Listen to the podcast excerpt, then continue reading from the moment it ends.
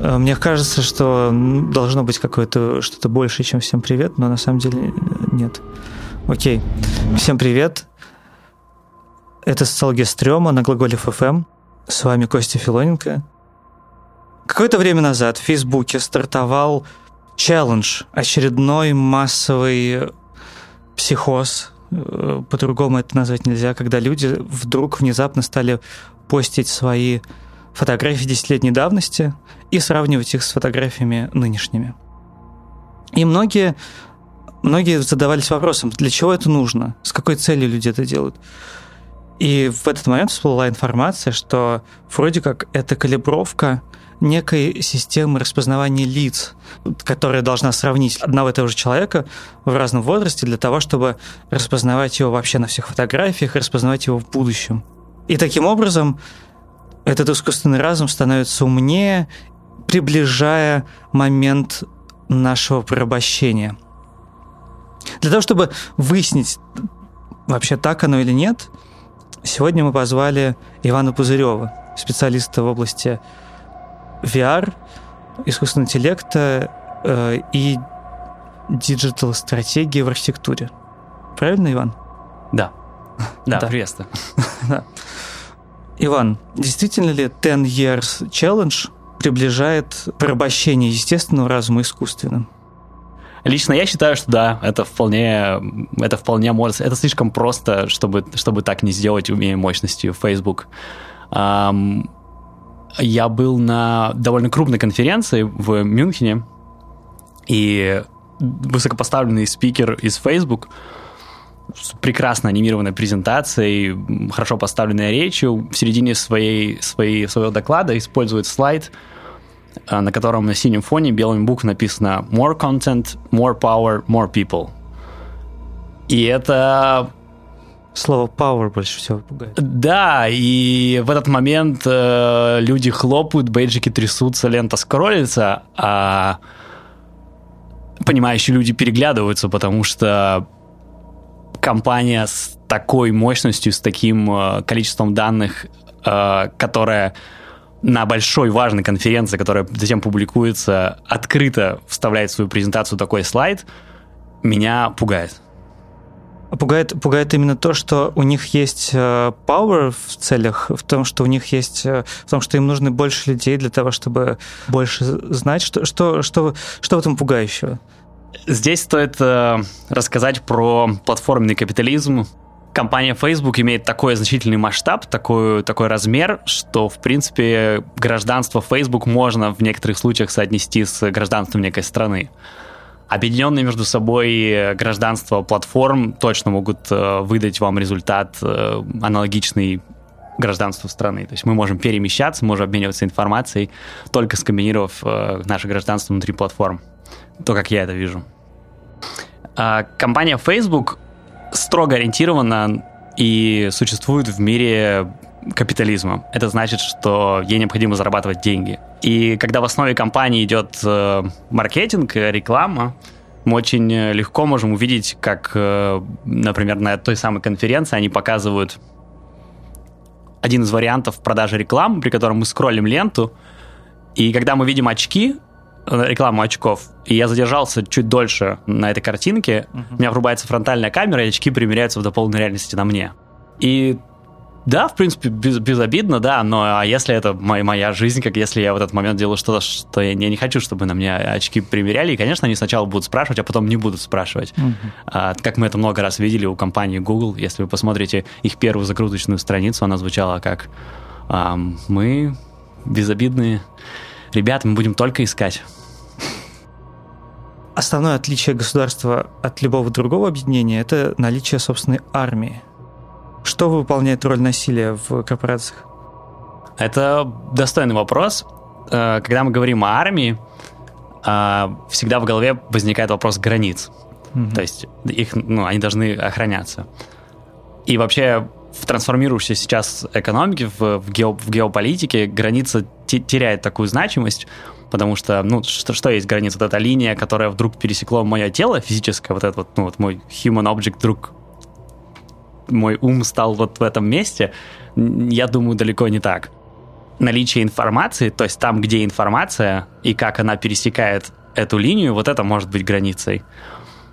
Возможно, вы видели, вот буквально недавно самая большая база данных э, утечка произошла порядка 700 миллионов аккаунтов, э, и можно, каждый может проверить, его данные утекли, я посмотрел, мои утекли, и, собственно, да, то есть все, все мои почты теперь в открытом доступе, нужно, нужно будет менять пароли. Это довольно э, подходит под фразу «О дивный новый мир». То есть э, вместо, вместо солдат и погранпостов у нас, э, у нас, скажем так, стена из паролей и э, защищающего кода. Да, да, это так. То есть э, система китайская, китайская стена, вот, да, знаменитая, не физическая, но э, строящаяся стена кибербезопасности, которая не работает. И я в очередной раз подчеркиваю, что даже э, используя ресурс самой крупной, одной из самых крупнейших экономик, невозможно ограничить э, поток digital информации из страны или в страну. То есть, пребывая там, я все равно мог пользоваться теми, ресурс, теми ресурсами, которые были заблокированы. Да, это танцы с бубном, но э, это по-прежнему возможно. Я, я не вижу способа остановить это, кроме как там примеры Северной Кореи, где ну, просто вообще физически обрезанная страна. Видели, может, эту картинку? Я потом, если у вас есть такая возможность, как-то присоединять к... Нет? Нет такого? Окей. Ну ладно, там просто, да, значит, э, ладно, расскажу так. Э, гигантский постер, там, э, значит, лица президента Северной Кореи, и вместо рта у него порт для USB-флешек. И люди, значит, в США вставляли ему флешку в рот, чтобы передать фильм в Северную Корею. Вот, вот таким образом. Жутковато. Когда мы говорим о нейросетях, э, и об искусственном интеллекте, есть вещи, которые нас пугают, а именно непонятность, непонятность того, как это работает, непонятность того, что, что там работает и как. И в частности, э, новость, которая вот была очень, э, скажем так, очень очень жуткой про то, что Facebook тот же самый, значит, сделал двух чат-ботов, которые были поставлены друг напротив друга, и они вели некий диалог, и через какое-то время они стали говорить на английском языке, но это был уже их собственный язык. Они просто использовали э, английские слова для того, чтобы как-то общаться друг с другом. И это уже для людей это было непонятно, но при этом они друг другу что-то сообщали. И как говорится в этих новостях, что их отключили. И для, для, ну, для меня, для человека, который читает новости, стало очевидно, что их отключили, потому что стало слишком страшно, слишком... О чем они там договорятся? Этого никто не знает, кроме них. Язык, который они все-таки создали, да, вот этот вот, да, mm-hmm. у, у, способ передачи друг другу данных, он, он, он был намного сложнее, чем, чем нужно, чтобы испугаться. А, да. Намного есть... сложнее, чем нужно, чтобы испугаться? Да, да, он был очень неэффективный, крайне неэффективный. То есть э, примерно как э, полчаса петь песню, чтобы донести одну, одну какую-то э, фразу. Но диалог и вообще вот э, вещи, касающиеся искусственного интеллекта, все самые такие, ну, специфические, жутковатые, конечно, идут из Китая, потому что вопрос с регулированием, вопрос то, как страна к этому относится, и если разработки, которые мы видим в США, так или иначе стараются контролировать э, другие капиталисты, как Илон Маск. Ну, да, а если в Европе, то вообще в цел, целиком государство старается очень аккуратно к этому относиться, то в Китае мы видим, ну, некий беспредел. Я могу рассказать историю. Мы попали в штаб-квартиру компании Tencent в Шэньчжэне. Это колоссального размера масштаба компания. А чем она занимается? Это компания, которая владеет Вичатом. Это из основных э, активов Естественно, это колоссального размера небоскреб, и в одной из аудиторий нам рассказывали про их опыт э, работы с искусственным интеллектом. Есть несколько особенностей, которые нужно знать. Во-первых, они учат э, в большинстве случаев свой искусственный интеллект на играх. А геймификация невероятный, невероятную роль играет в процессе образования, становления человека в Китае, его выращивания. Это, это, да, простите за такое слово, но по-другому нельзя сказать стоит посмотреть небольшой фильм, называется «Синофутуризм», отличный, раскрывающий все, что происходит в Китае с точки зрения геймификации термин, достаточно важный. Так вот, обученный на искусственном, а, искусственный интеллект обученный на играх, то есть он обучен на стратегии обыгрывать человека, либо обыгрывать другой искусственный интеллект, затем выпускается в городской масштаб, либо в масштаб какой-нибудь соцсети, либо в масштаб мессенджера для решения местных проблем, но с навыками, полученными в игре. Так не делает никто. То есть это достаточно уникальные эксперименты, и довольно счастливая, репрезентативная азиатская женщина в этой аудитории рассказывает нам, что э, недавно они проводили соревнования среди своих искусственных интеллектов, и они выпускали их на свободу. Это значит, э, просто скрывая то, что это искусственный интеллект, а больше под лицом человека, они выпускали uh-huh. их в мессенджеры. И челлендж был в том, чтобы человек, с которым, настоящий человек, с которым ведется диалог, сказал искусственному интеллекту «я тебя люблю» но он должен был это сказать натурально. Ну, то есть это он не выпрашивает произнеси это, а должен ага. действительно влюбиться. И в этом челлендж кто первый? То есть чей искусственный интеллект первым влюбит в себя, влюбит в себя. И это произносится с улыбкой под э, весьма странно сверстанную презентацию в э, небоскребе в центре страны, которую я вообще не понимаю. Это как в фильме «Экс-мачина», что э, Дэс Тюринга в виде, в виде того, что испытуемый не просто как бы верит в то, что робот что-то чувствует, но и что он чувствует что-то к нему и, там, и помогает ему сбежать. Это, то есть это тест Тюринга, да? Да, да, можно, можно так сказать. И учитывая то, что они нам рассказывали только то, что можно рассказать mm-hmm. группе студентов, я не представляю, что происходит в подкорке, то есть э, что происходит там поглубже. Как много, как много алгоритмов сейчас уже присутствует внутри всех процессов э, коммуникации между людьми и, и в компаниях. То есть э, стоит даже вспомнить инструмент рекрутинга и ответы Alibaba, то есть компания Alibaba, вообще весь их сбор обратной связи, работа с клиентами, там колоссальную роль выполняет алгоритм, который понимает, что ты написал, либо что ты спросил. Вот, то есть даже в России же компании вполне неплохо анализируют речь, которую вопрос, который ты задал, и тебе отвечает уже робот. Угу. То, что ты говоришь поразительным образом, мэчится, сходится с, э, с тем, что говорил самый первый гость, социологи Стрёма, специалист по так называемому глубокому интернету, и он говорил, что для собственной безопасности, прежде всего психической, а уже потом информационной, нужно очень четко понимать, что перед тобой, э, точнее, что по ту сторону экрана находится именно человек, а не, а не искусственный интеллект.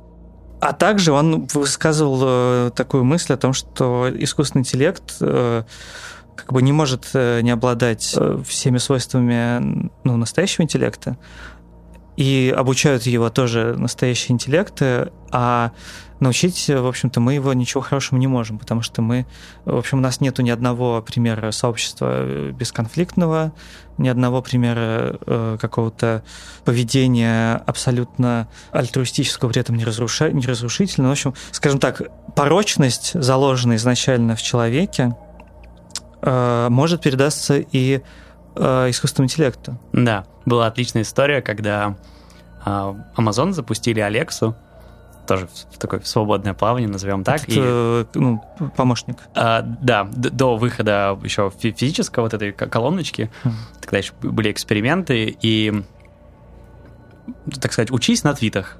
Смотри, что люди делают, что говорят, о чем говорят.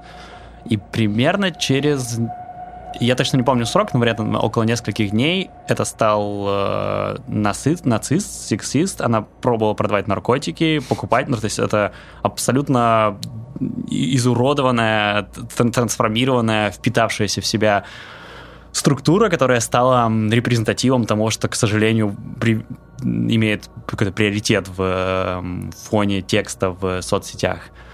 И да, ну, все просто отключено. И, конечно же, мы приходим к самому базовому вопросу, возможно, перекликающимся с тем, что, когда вы спросили о том, что вот э, есть искусственный интеллект, есть нейросеть, что как устроено, то, наверное, в моей голове все устроено так. Есть датасет, то есть нужно на чем-то учить, кто-то должен mm-hmm. учить.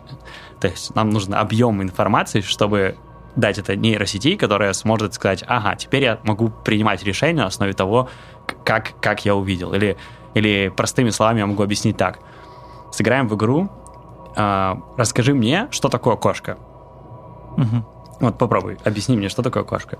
А, это животное маленького размера с длинным хвостом. Угу разные варианты шерсти, глаза, да. э, нос и уши. Удивительным образом э, на все параметры, которые ты назвал, я смогу назвать другое животное, которое тоже под это подходит. И, к сожалению, мы с тобой будем играть в эту игру около часа, пока мы поймем, что нет параметра, который бы выделял кошку от других животных. И поэтому кошка в твоей голове — это полка, на которой все фотографии кошки, которые сделали твои глаза, все, все кошки, которые ты видел, и Дальше такая вот палочка, ссылочка. Угу. И в детстве мама тебе сказала «кошка». Вот. Это слово, которое висит рядом с, с этими всеми словами. И каждый раз, когда ты видишь кошку, ты испытываешь апофению. У тебя э, некий такой, назовем это, глюк, да, то есть ты пытаешься догада- догадаться на основе всех кошек, которые ты видел. И ты намного лучше распознаешь, когда ты видел большее количество кошек. Угу. И поэтому термин апофения такой важный, когда мы говорим о, о, не, о нейросетях. Может быть, вы видели эти картинки, когда очень сильные искажения, когда каждый раз мы пытаемся найти собак в этом изображении, и нейросеть находит, она испытывает апофению относительно того, что она увидела. Ну, у человека это гормоны, а у нейросети это что? Да, я, я подумаю над тем, как, какую, какую аналогию провести, но вот, да, а кто учит или что является датасетом, угу. это приоритет э, в ответе или приоритет в том, какой, какую нейросеть угу. или какой искусственный интеллект мы получаем. Угу. Окей. Я слушал выступление Илью Техина, антрополог из Европейского университета в Санкт-Петербурге. И он говорил, что когда мы общаемся с искусственным интеллектом, мы предъявляем вообще-то гораздо большие требования к нему, Э, чем к, ну, к живому собеседнику. Что человек знает, что он общается с ботом, и он хочет его каким-то образом испытать. Э, и что, в общем, когда, когда он знает, что перед ним живой человек, он ведет себя совершенно... Ну, человек, э, скажем так, который общается, он ведет себя совершенно иным образом. И что вообще-то обучать искусственный интеллект разговорам на общение, на просто записи разговоров людей – Э, не очень не очень эффективно, по крайней мере сейчас, потому что люди вообще-то друга не слушают, они э, перебивают, они... Э, это, кстати, вот тоже к вопросу о пороках э, человеческих и тому, как они передаются э, искусственному интеллекту, что, что когда мы программируем э, чат-бота, мы закладываем туда гораздо большую степень участия, гораздо большую, э, гораздо большую эмпатию, да, чем это требуется от живого человека. Вот ты можешь как-нибудь это прокомментировать? Потому что это, это какие-то... Это что-то... То есть, по сути, нам нужен язык для того, чтобы общаться с нейросетями. Что перспективнее? Создать собственный язык для, для общения с ними или же, или же наоборот их подстроить под нас? И что, что может быть опаснее? Есть э, убеждение, что у искусственного интеллекта проблемы с пиаром. То есть э, не хватает некого пиар-агента, который бы немножечко это подправлял, потому что действительно, ага, это что тут, тут э, у нас бот, э, я, а я человек, он, я лучше, да, и мы хотим как-то, может быть, проявить себя. Э, задавать специальные сложные вопросы. Думаю, что абсолютно никаких сомнений нет, что это ну, вопрос времени. Э, здесь это абсолютно не процесс, который не подвержен остановке. Э, самое важное это то, как страна, да, если мы снова чуть повыше взлетим так, uh-huh. на, на масштаб планеты, как страна решит э, регулировать у себя как, как страна решит э, вводить какие-то правила к, к, э, к своему искусственному интеллекту. Страна как, как страна и страна как корпорация. Да, да, конечно. И, то есть, естественно, под страной я очень надеюсь, что многие слушатели понимают, что я не подразумеваю вот этот контур на карте географии. Естественно, это видится некие, то есть это набор мегагородов специальные экономические зоны, которые тоже объединены, то есть не, не, не в старом добром понятии страна. Вот, и вот это, когда эти точки принимают у себя э, решение относительно того, как они работают у себя с искусственным интеллектом, что они делают с распознанием лиц, какой доступ имеют сами жители, либо это большой брат, который только он имеет доступ, доступ к этой информации. И от этого уже возникает этика относительно mm-hmm. а, того, как я общаюсь с искусственным интеллектом. Он мой друг, или это вот тот, тот самый э, недостижимый э, где-то там представитель власти, который наблюдает, и я должен носить специальный стикер на лице, который не даст мне распознать меня. Не означает ли это, что у нас есть какие-то разные э, расы искусственного интеллекта, э, разные его национальности, и как они, как они могут взаимодействовать между собой? Классный термин, не встречал его раньше под э, да, расой искусственного интеллекта. Без сомнений, да. То есть э, разница настолько, настолько велика, да, точно так же, как может отличаться язык у, или законодательство у страны, точно так же и репрезентатирует их э, искусственный интеллект. Даже факт того, говорит страна о том, что они ведут разработку или нет, это уже не, некий показатель. Конфликт между двумя искусственными интеллектами разных рас – да, как э, вариант спекуляции, разминки головы о том, что потенциально может произойти в будущем, а, а, а, очевидно, что это, может, это возможно. Один из выпускных проектов, который мы делали в институте, заключался в создании исследования, посвященного будущему терраформированию планеты. То есть то, как человек прибывает и изменяет Землю и выращивает продукты для себя. Абсолютно любой сайт и любое, любая мыслящая голова понимает, что нам не хватит места, чтобы выращивать необходимый объем продукции. Половину из этого забирают животные, половину съедаем мы, и у нас не хватает места. Как сделать так, чтобы ваша тарелка была связана с тем, что мы выращиваем? Для этого была предложена система, в которой два искусственных интеллекта ведут диалог между собой. Mm-hmm. Один репрезентатирует людей, которые являются заказчиком, да, вот он, он, я хочу это, а другой репрезентатирует планету, он говорит, что у меня есть, что я могу сейчас сделать, какое у меня есть пространство, как, где, что я могу тебе предложить. И с, со скоростью там, миллионы коммуникаций в, в секунду они друг другу предлагают и отвергают, чтобы достичь варианта, при котором я получу то, что мне нужно, а планета при этом не так пострадает. И мы отказались от таких параметров, там, как я хочу морковку, я хочу морковность, или я хочу витаминность, я хочу э, параметр или цвет какой-то от в, свой, в своей тарелке. И если простыми словами рассказывать, то как, как моя тарелка может быть архитектором пространства. Как только я что-то взял, в этот момент это посадилось. И вот прямая связь между тем, что я взял и, и съел, и это посадилось, может быть достигнута диалогом двух искусственных интеллектов, которые понимают всю картину целиком. Этот знает, сколько, как открылась форточка, он знает, у него есть свободные грядки или нет, он знает, он, он чувствует землю, а второй знает, что захотели люди. И в этот момент мы можем, я не люблю это слово, но мы можем чуть более эффективно использовать нашу землю.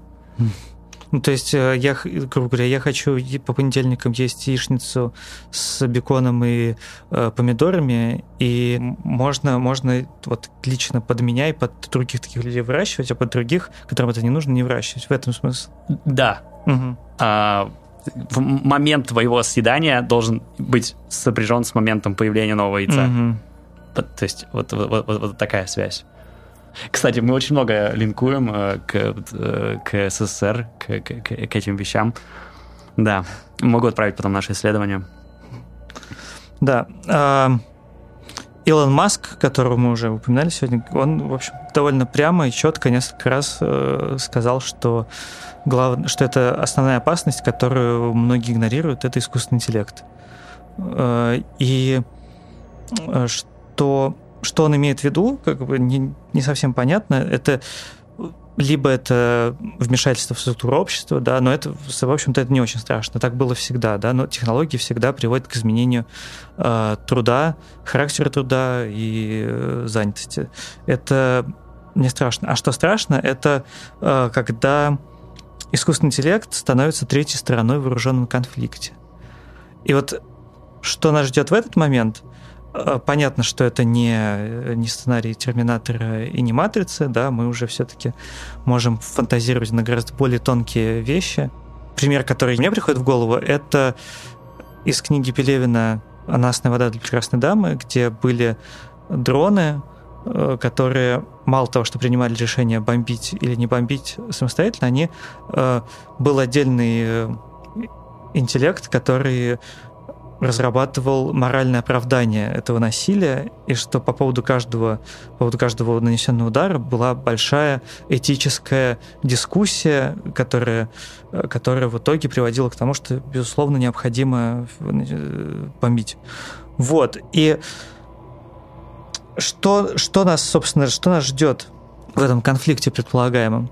Действительно, действительно ли можно привлечь этот искусственный интеллект? Или да, то есть большое количество армий и разработок э, очевидно используют э, либо комбинированное принятие решения, при котором и человек, и искусственный интеллект, либо исключительно искусственный интеллект принимает решения даже о таких вещах, как там, да, атаковать.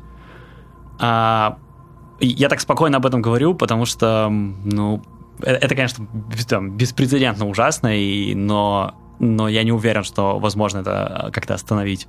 То есть э, ключевым моментом, на что стоит обратить внимание, это такой термин, как dead man switch. Это э, хорошо переходит в связь с э, человеком, который несет ответственность за то, что это произошло. Сейчас, когда например, дрон принял решение, что нужно атаковать, конечно же, в большинстве стран э, вводится регулирование. Они стараются, чтобы такого не, про, не происходило. Но всегда будет появляться страна, у которой скажет, а у нас это разрешено, да, а мы, мы можем это использовать. И пока будут идти диалоги, это, эта технология все равно будет продолжать э, да, присутствовать в боевых конфликтах. Лично я так себе это представляю. Что является очень важным, это Dead Man Switch. Это значит, что человек, некий человек, который сидит за пультом, он может не принимать никаких действий в управлении, в принятии решения, в нажатии кнопки на то, чтобы атаковать, но его рука лежит на переключателе. А это даже переключатель, возможно, не может его выключить, не может выключить дрона. Но это значит, что ты несешь ответственность за то, что делает этот, этот э, объект. Дрон, например. А, это очень важно, потому что если двое разработчиков сделали алгоритм для тысячи дронов, и эти тысячи дронов убили миллион человек, то эти два разработчика не могут нести ответственность за, за все вещи, которые были совершены этой группой дронов. Это недопустимо в нашем, в нашем мире. Пока еще. И для меня это очень важно. То есть это как бы решение такой э, решение проблемы того, кто несет ответственность, тот, кто изобретает, или тот, кто использует. Да. Угу. И образно, опять же, почему я так спокойно говорю о том, что там дрон может управляться искусственным интеллектом, потому что, ну, э, точно так же, как они могут спрятать э, неадекватность или неверность решения искусственного интеллекта, точно так же на пресс-конференции может быть спрятана неадекватность и неверность решения человека относительно mm того, чтобы принять, там, бросить бомбу или нет. А, а если чуть-чуть затронуть мирную тему, то когда мы летим в самолете, отчасти я могу назвать пилота Dead Man Switch. Он в большинстве случаев не принимает э, управление в самолете. Даже посадка сейчас на современных самолетах осуществляется автоматически. Это, это human object, обученный, который несет ответственность, если что-то пойдет не так. Класс. Это, это очень, очень круто. Я предлагаю рассмотреть три главных э, страха, связанных с нейросетями. Э, первый — это так называемая проблема, проблема вагонетки, да, когда несется вагонетка, и испытуемому предлагается решить э, и два пути, собственно, этой вагонетки. На одном лежит один человек, но для этого нужно повернуть рычаг, а на другом лежит э, там, какое-то другое количество людей.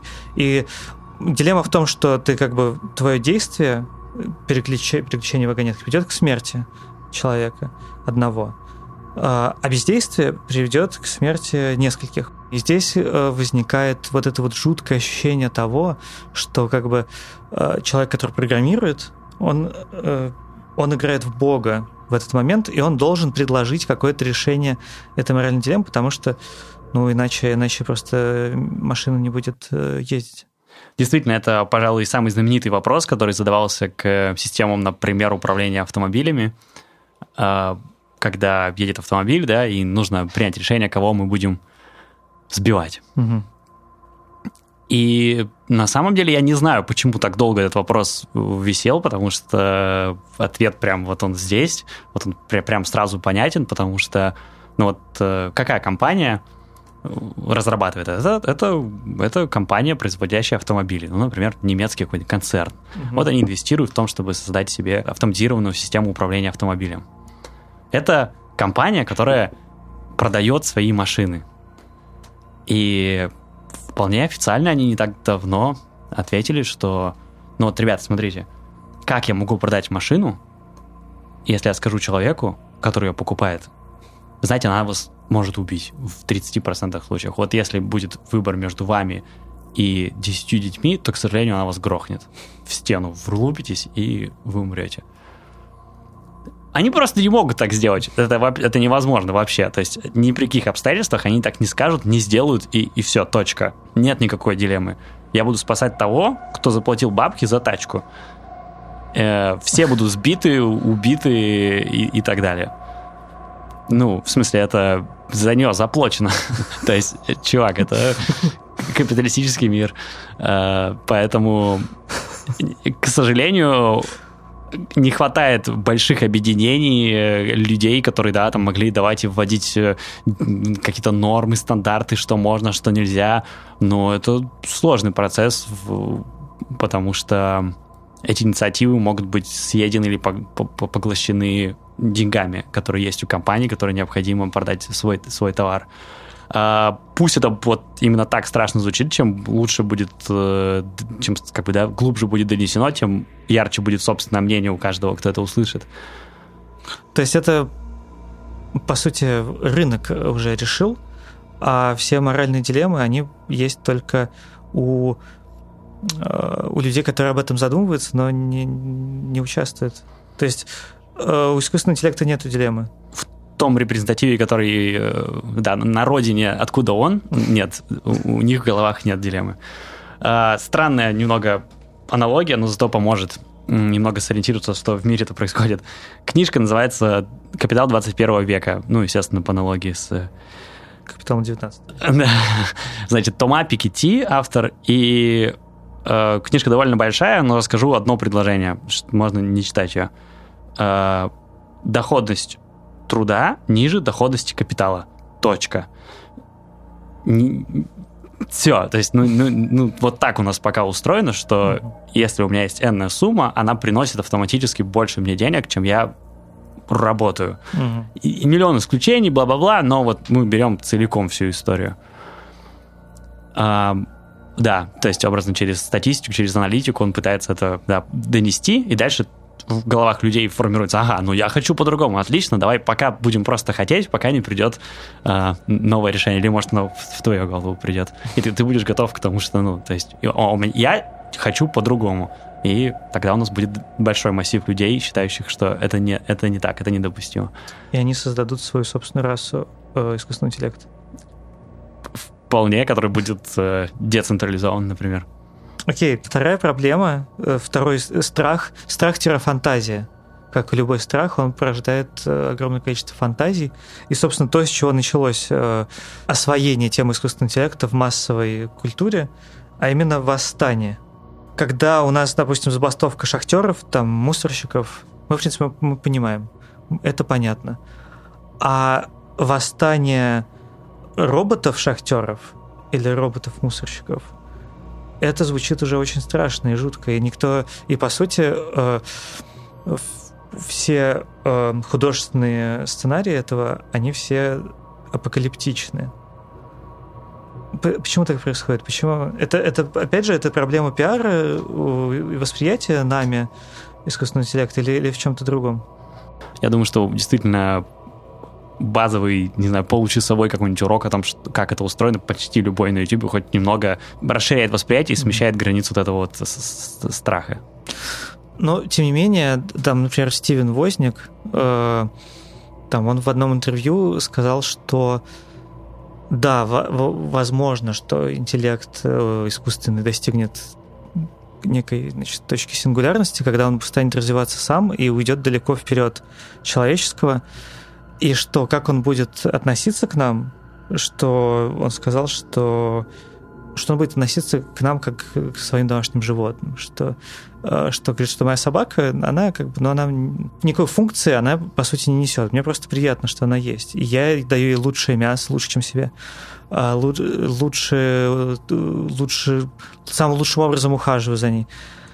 Насколько, насколько это Насколько это так? Потому что ну, люди-то к домашним животным относятся по-разному.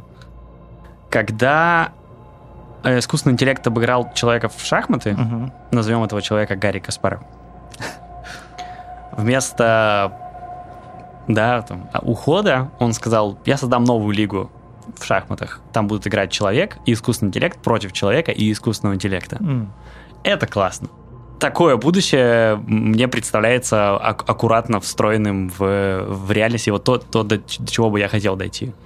Трансгуманизм вместо общества роботов. Да. Почему искусственный интеллект так сильно связан с обманом?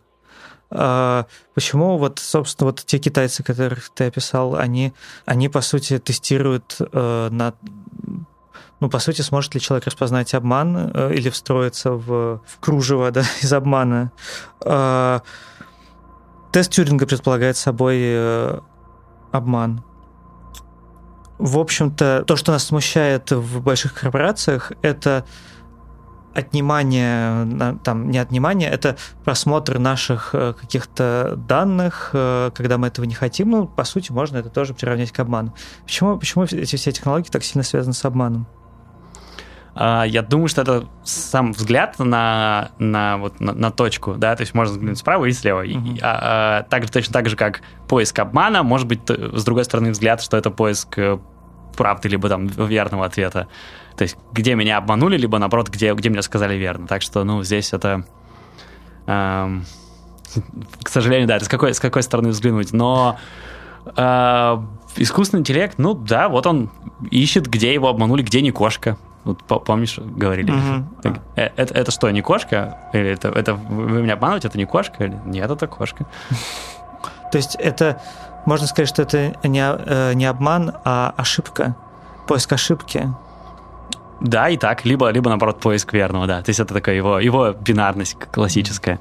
А, классно бы посмотреть и подумать над тем, что выход из бинарности, когда, mm-hmm. когда вот в современном мире мы ищем исключительно, то есть и я хочу либо великолепно, либо никак, да, или вот эта вот знаменитая дилемма. А почему бы не иметь всегда третий вариант, этот, да, выход из, из замкнутой, замкнутой цепи, что я всегда ищу да или нет, либо вот, а если третий вариант, я ищу что-то новое.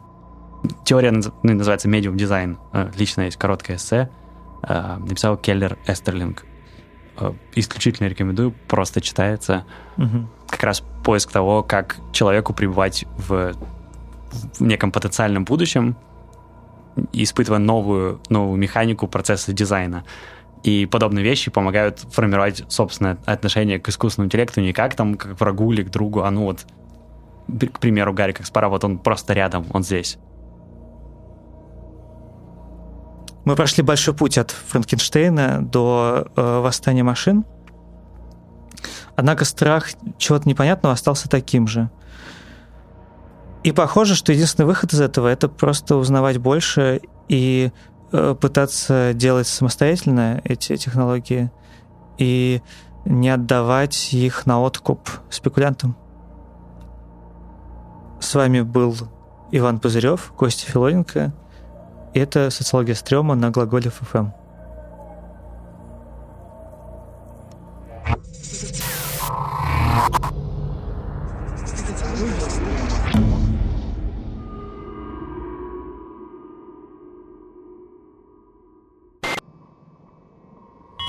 Глаголев ФМ. Для тех, кто в пути, из ниоткуда в никуда.